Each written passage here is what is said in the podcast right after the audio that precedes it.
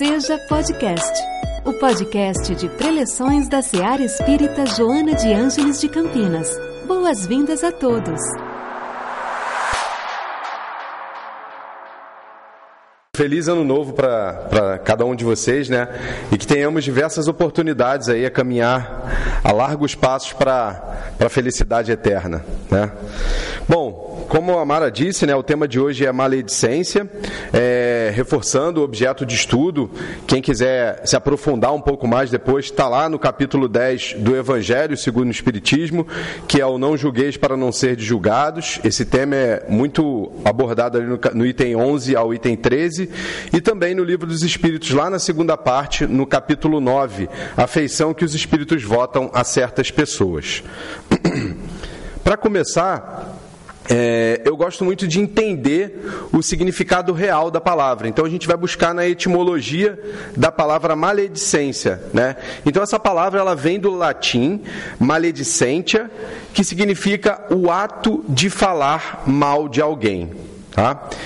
E, ou, e também ela tem o significado de afronta verbal contra alguém com o propósito de machucar essa pessoa. Né? Então, não é algo muito bom. Quando a maledicência existe, realmente é para ferir, para injuriar, para caluniar, para difamar, para fazer mal. É, a palavra maledicente, ela vem da raiz maledicere, que significa maldizer. E aí a gente completa o entendimento dessa palavra na sua origem, e quando ela foi traduzida para o português maledicência, a gente viu que nada mudou, né? o significado continua o mesmo, então não teve alteração nenhuma. E aí fica um pouco mais fácil da gente compreender. Como conceito, né, no, no livro Lampadário Espírita, a Joana nos traz que a maledicência é cultura de inutilidade em solo apodrecido. É espinho cruel a ferir indistintamente é veneno perigoso, é lama pútrida e fétida. E maldizer significa destruir. E aí Joana completa, né, que o maledicente, ele é atormentado que se debate nas lavas da própria inferioridade. Tem visão tomada e tudo vê através das pesadas lentes que carrega. Então, olha só o ensinamento que tem nessa frase de Joana, né?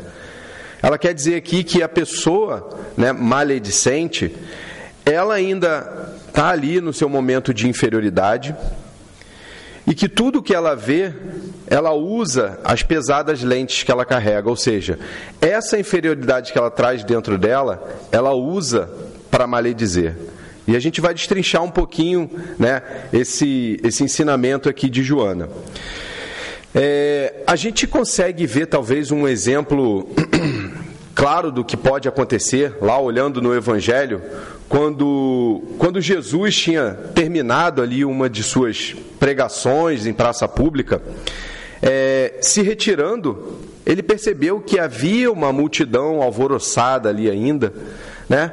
Então ele foi tentar perceber o que estava acontecendo, ouvia gritos, uma multidão desesperada, e quando ele foi olhar para essa multidão, ele viu que algumas pessoas dessa multidão corriam em sua direção. E dentre elas havia ali uma mulher, né, com um semblante ali é, é, aparentando sofrimento, estava ofegante, seus cabelos desgrenhados, e um olhar de súplica né, em direção ao nosso Mestre Jesus. Quando então ele percebeu que havia um problema relacionado àquela mulher, e as pessoas estavam gritando, né, apedreja, lapida ela. E aí, fariseus, escribas ali, já para buscar ali uma tentação para Jesus, né, pararam e disseram: Mestre, essa mulher foi surpreendida em adultério. Moisés, em sua lei, diz que né, ela precisa ser lapidada em praça pública. E tu, o que pensas a respeito disso? E a massa ávida esperando uma resposta do mestre, né? Quando ele olha com tranquilidade extrema, calma, amor, ergue a sua voz, olhando para todos, e diz: Que atire a primeira pedra aquele que não tiver pecado. E nesse momento ele se abaixa e passa a escrever, né, na terra do chão, os pecados mais comuns da humanidade: egoísta, ladrão, prevaricador, vai escrevendo diversos pecados. E quando a massa ouve aquela voz, atire a primeira pedra aquele que não tiver pecado. E começa a olhar no chão o que Jesus estava escrevendo e se identificar com aqueles pecados, um a um, começando pelos mais idosos, vão largando suas pedras e vão se retirando, né, com vergonha. Então, esse ensinamento ele, ele, ele é muito bom e nos traz né, um pouco dessa compreensão do, desse estado da humanidade, da maledicência, olhando lá para trás e caminhando até os dias de hoje, a gente vê que é muito comum isso. O importante dessa, desse momento foi que, quando Jesus levanta e vê que não tem mais ninguém, olha para aquela mulher em desespero, chorando agradecida, e diz: Mulher, Cadê aqueles que te condenaram, né? Onde estão aqueles que te condenaram, que te condenavam? Ninguém te condenou? E ela, com um olhar de gratidão, responde: Não, Senhor. E aí ele diz: Então eu também não te condenarei. Né? Vá e não peques mais. Então, olha que ensinamento que Jesus traz a todos naquele momento. Né? Ele não se, não se envolveu no julgamento daquela pergunta capciosa, venenosa, né? onde ele poderia se comprometer, e era aquilo que os, escribas e os fariseus é, buscavam naquele momento. Né? E ele tocou o coração de cada um, só dizendo: olha para você mesmo antes de julgar o próximo. O livro Boa Nova nos traz a continuidade desse momento. E quando terminou tudo isso, João, né, um de seus discípulos que estava ali perto, intrigado com aquele momento, foi perguntar a Jesus: Jesus, por que não condenaste a pecadora? E aí Jesus responde: João, né, dando essa aula de indulgência, que razão para essa condenação tu achas que existe? Sabes o motivo que essa pobre mulher se prostituiu, ou fez o que, tinha, o, o, que, o que ela fez? Terás sofrido alguma vez a dureza das vicissitudes que ela atravessou em sua vida? Essa foi a pergunta que ele fez para João. E João entendeu a mensagem naquele momento. É verdade. Quem somos nós para julgar o próximo nas suas atitudes mais nefastas? Se a gente se colocar no lugar do próximo, vivenciar aquelas mesmas experiências, quem sabe a gente não cometeria algo pior. Né? Então é muito fácil a gente apontar os defeitos e os problemas dos outros quando eles acontecem, mas é muito difícil a gente olhar para dentro de cada um de nós mesmos e buscar os nossos defeitos e a corrigenda desses defeitos. Né? Esse deveria ser um trabalho fácil, mas é muito difícil, inclusive nos tempos atuais. Mateus, né, no capítulo 7, versículo 1 e 2, ele diz: Não julgueis, a fim de não serdes julgados, porquanto sereis julgados conforme houverdes julgados os outros. Empregar-se-á convosco a mesma medida que vos tenhais servido para com os outros. Esse ensinamento aqui quer dizer o quê? Quer dizer que Deus é punitivo, que vai nos punir? Não. Quer dizer que em algum momento quando a gente adquirir a percepção daquilo ou da forma que a gente está julgando os outros, a gente vai nos julgar com aquela mesma lente que Joana falou. Então, a nossa consciência, somos nós mesmos que, adquirindo ao longo do tempo e da evolução discernimento das nossas atitudes, dos nossos atos, nós vamos usar aquela, aquele mesmo julgamento que a gente aplica ao próximo para nós mesmos. É isso que quer dizer esse ensinamento. Né? E aí, trazendo um pouco para a ciência, né, a gente vai buscar lá na, o que a psicanálise tem a dizer de tudo isso, para a gente poder entender né, como que funciona esse mecanismo de maledicência, o que acontece por trás disso com a nossa mente, com o nosso corpo. A gente vê que Sigmund Freud ali, que foi né, o criador da psicanálise, ele diz que o homem é dono do que cala e escravo do que fala. Olha que interessante. Então, nós conseguimos captar a mensagem que recebemos de alguém, seja através de palavras ou outras mensagens, e escolher o que fazer com aquela mensagem. Então, nós somos donos do que cala. Né? O que, que eu estou percebendo, o que, que eu estou interpretando dessa mensagem? Isso vai de encontro ao meu conjunto de experiências que eu já tenho, ao meu próprio julgamento. Então eu sou dono disso. Eu escolho como receber essa mensagem e aí eu também vou escolher como eu vou responder essa mensagem. E aí que nós somos escravos do que fala. Porque a palavra, ela não pode ser apagada como uma escrita. Eu não posso escrever algo e apagar. Quando eu falo, eu não consigo voltar mais, voltar mais atrás. E aí é que está a nossa responsabilidade na mensagem que a gente transmite, a nossa preocupação, aquilo que a gente fala. É muito comum a gente falar as coisas, às vezes impensadamente, sem raciocinar muito bem, e a gente não sabe, na verdade, qual é o efeito que aquelas palavras vão causar nas pessoas que estão ouvindo. Porque cada um tem o seu conjunto de experiências, de sentimentos, né? Então isso é muito importante. E aí tem outra fala dele que é muito interessante, muito relacionada ao tema. Ele fala: Quando Pedro me fala de Paulo, sei mais de Pedro do que de Paulo. Né? Isso aí são aquelas nossas lentes que a Joana falou. Então a gente é muito bom em descrever o próximo, em identificar né, o próximo, do que descrever a nós mesmos. Então quando eu falo para uma outra pessoa de outra pessoa, é, é conhecido mais dessa pessoa do que de mim mesmo. Eu consigo relatar isso mais fácil e com detalhes. É o que a psicanálise nos traz. E aí, continuando aqui, entrando um pouco nesses aspectos psicológicos, a própria psicanálise diz que os maledicentes, em geral, sofrem de baixa autoestima e apresentam uma necessidade enorme de chamar a atenção dos demais.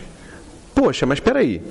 Chamar a atenção dos demais falando mal de outros isso não deveria ser correto, né? Mas, no mundo atual em que a gente vive, nos diversos ciclos sociais em que as pessoas se encontram, em sua grande maioria, é, o que é mais comum e o que chama mais atenção é exatamente isso. Ou oh, vem cá, deixa eu te contar a última. Você viu o que fulano de tal fez? Ou oh, peraí, peraí, deixa eu só pegar uma água que eu quero ouvir. Todo mundo se interessa. Isso é comum.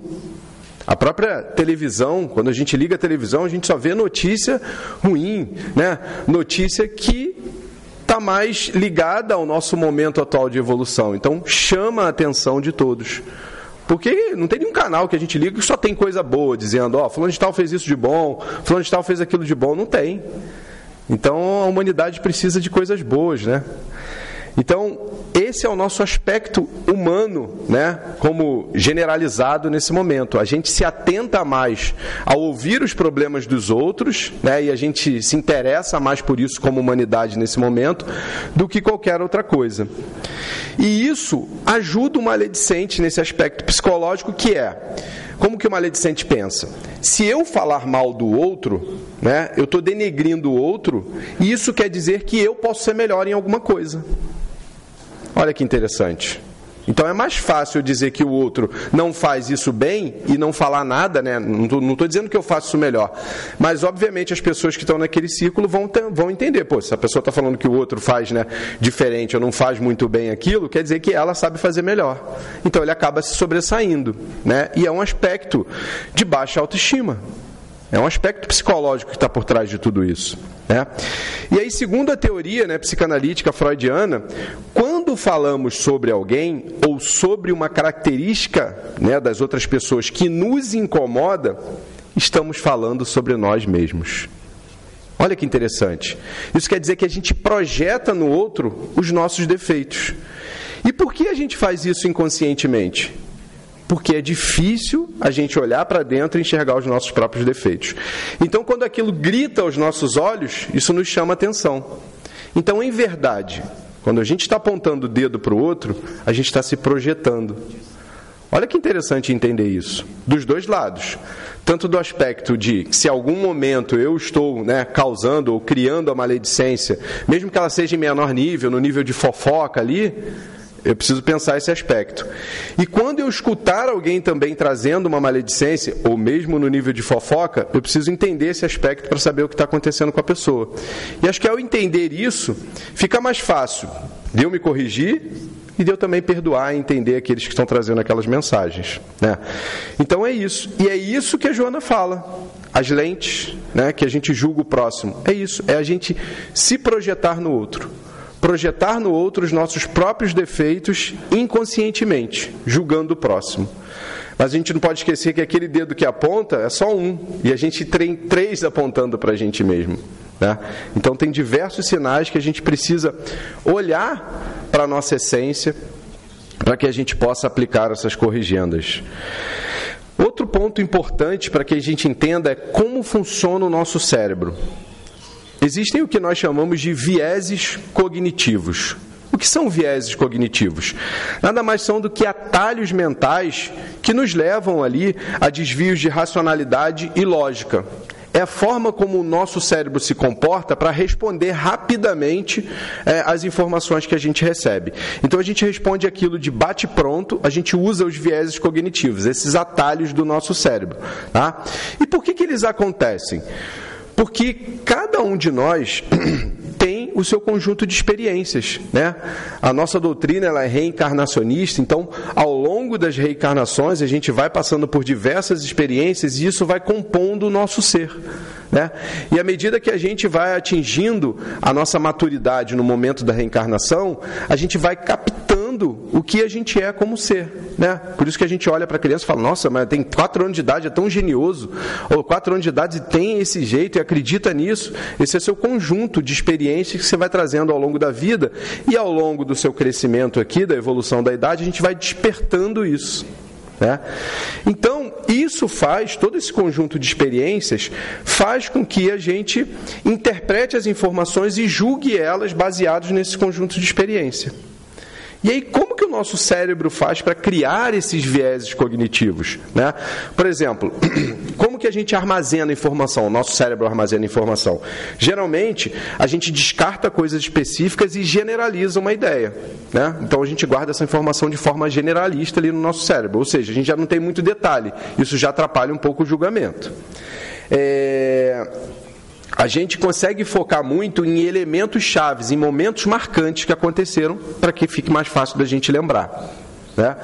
Quando a gente precisa agir rápido, é, a gente geralmente favorece o que está na nossa frente. O que está ali, a gente pega aquilo como certeza e responde rápido. Isso é como o nosso cérebro se é, funciona. É, e uma outra coisa muito importante é que a gente tem uma tendência muito forte a, a criar estereótipos. Então a gente personifica as coisas. Então é aquela vizinha fofoqueira, sabe? A, aquele filho da, do outro vizinho lá que não gosta muito de trabalhar, que é todo tatuado, a gente vai estereotipando as pessoas para que a gente grave isso mais rápido. Isso é um comportamento do nosso cérebro. Olha que interessante entender isso. E aí, como que esses vieses ocorrem? Vou dar o um exemplo, por exemplo, do viés da confirmação. É aquela nossa tendência né, de lembrar, interpretar ou buscar informações que vão confirmar o nosso ponto de vista. Digamos que eu esteja com a Mara aqui discutindo sobre que cor a gente vai pintar essa sala. Em um determinado momento, a Mara fala: Poxa, acho que verde ia ser ótimo. E eu adoro verde.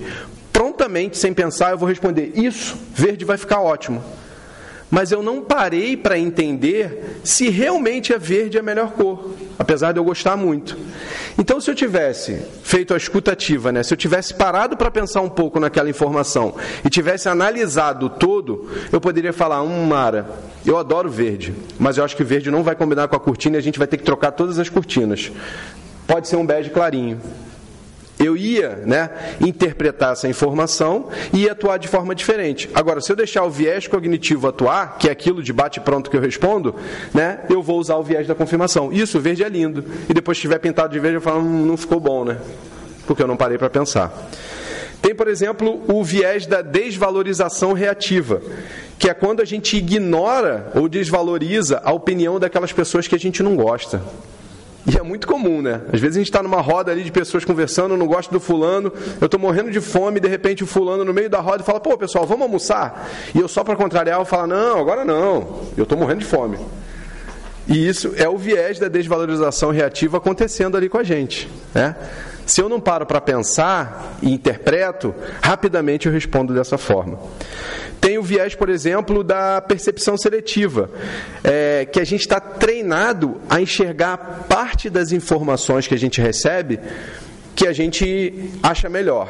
Então, eu estou conversando com uma pessoa que está recebendo um feedback, por exemplo, no trabalho, e a pessoa diz assim: Ó, oh, você é muito bom nisso, parabéns, mas você precisa melhorar nessas outras 30 coisas meu cérebro parece que desliga quando eu tenho que melhorar alguma coisa. Como alguma coisa vai me tirar da zona de conforto, vai doer, vai me dar trabalho, vou ter que mudar. Então meu cérebro desliga. E aí quando eu saio dessa reunião, alguém pergunta: e aí, como foi? Foi bom? Foi ótimo. Fulano de tal falou que eu sou muito bom nisso. Mas e as outras 30 coisas que eu tenho que melhorar? Eu esqueci, meu cérebro desligou.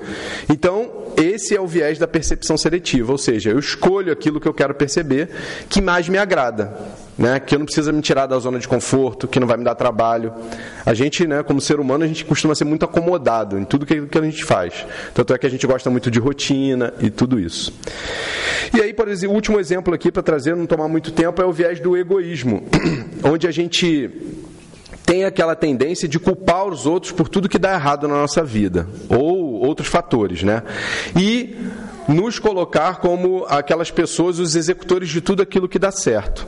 Então, ah, sei lá, vou puxar um prato na pia, o prato caiu, quebrou. Pô, também, olha só, como que bota essa louça aqui arrumada? Não é culpa minha, não, é, não fui eu que não prestei atenção e não peguei aquele prato direito. Não, quebrou porque alguém fez uma armadilha para mim ali, colocou aquilo ali tudo amontoado. Né? Eu estou vendo o dedinho apontando para o outro aí.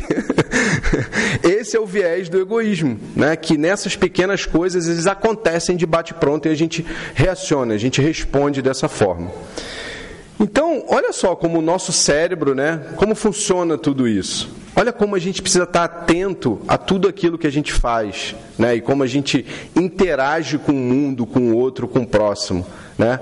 Mas o lado bom de tudo isso é que cada vez que acontece isso são oportunidades da gente melhorar, da gente olhar para dentro e buscar a nossa melhoria, né? E aí tem um, um ensinamento do monge que é, é, é, bacana e é bem relacionado a esse tema também, né? O monge ele percebe que um dos seus discípulos tem o costume de falar muito mal dos outros. A todo momento ele vê aquele discípulo ali falando mal de um, falando mal de outro, uma rodinha. E aí ele resolve dar um ensinamento para esse discípulo. Ele chama ele em um determinado momento né, e diz: Bom, eu tenho um ensinamento para te dar.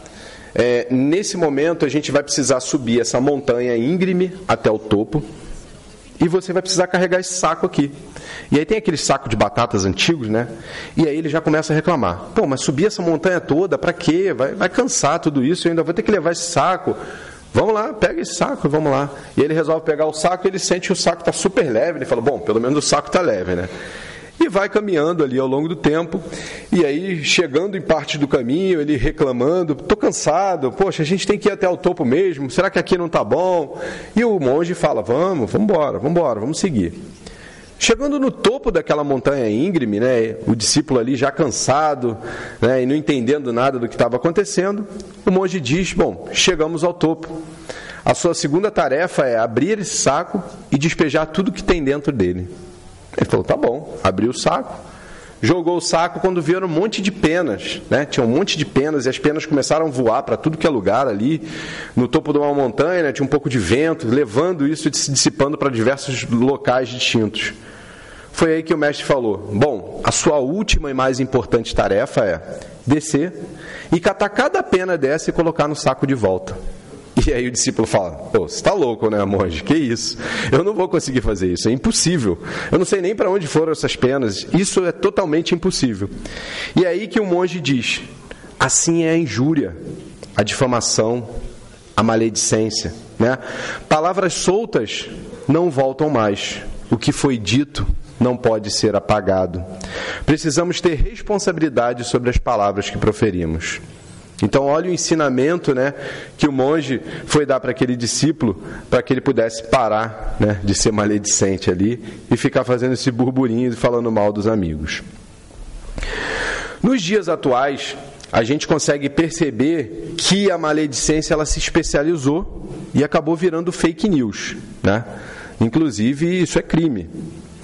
É, então a gente vê que o aspecto é que informações falsas são espalhadas ali nas redes sociais, né, e a gente tem o termo de viralizar, essas informações acabam viralizando, causando prejuízos para alguns e aí fazendo com que outros possam se sobrepor a outros, né, dizendo que são melhores ou que têm mais coisas e que na verdade não tem nada. Então esse é um aspecto da maledicência que acontecem hoje usando a tecnologia ali, usando as redes sociais e conseguem ganhar, né, um, um, um, encontrar muitas pessoas, né, através da, da massa que, que acessa.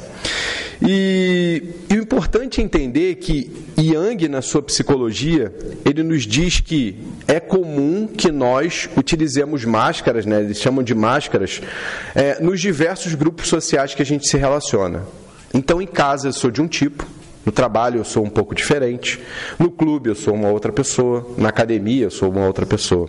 Isso é normal do, do convívio e relacionamento humano. Porque a gente quer ser aceito por aqueles grupos, então a gente vai se adaptando um pouco, vai mudando um pouco a nossa personalidade, as nossas características de acordo com aquele grupo. E na internet é mais fácil ainda de usar isso, né? Porque eu sei que aquilo que eu vou propagar vai chegar em muita gente que eu nem conheço e que não vou conhecer na minha vida inteira. Então fica mais fácil, né, a gente fazer ou manipular as coisas de uma forma sem pensar nas consequências. E aí, para trazer um pouco das consequências que isso pode causar e na responsabilidade também que nós temos em consumir essas informações, né? É, no dia 3 de maio de 2014, é bem antigo isso, a Fabiane Maria de Jesus, com aproximadamente 33 anos de idade, ela foi linchada por moradores de Morrinhos, né, no Guarujá, em São Paulo. Dois dias depois, ela não suportou ali os ferimentos e veio né, ao desenlace, desencarnou. O motivo dessa violência foi uma postagem né, feita ali pela Folha Guarujá Alerta, numa rede social, que dizia que existia uma mulher né, que estava agindo naquela região como sequestradora de crianças e utilizando essas crianças em rituais de magia negra. Essa foi a mensagem. E tinha ali um retrato falado de uma pessoa que parecia um pouco lá com a Fabiane. E Fabiane estava andando na rua, as pessoas que viram essa informação resolveram lixá-la, simplesmente por isso. É, a Polícia Civil foi investigar o crime e ela conseguiu constatar que é, essa história sobre o suposto sequestro né, de crianças na região era totalmente falsa. Ou seja, as pessoas lincharam, agrediram, mataram uma outra pessoa por nada, por um retrato falado, sem averiguar as informações. Olha o dano que isso causou. Né?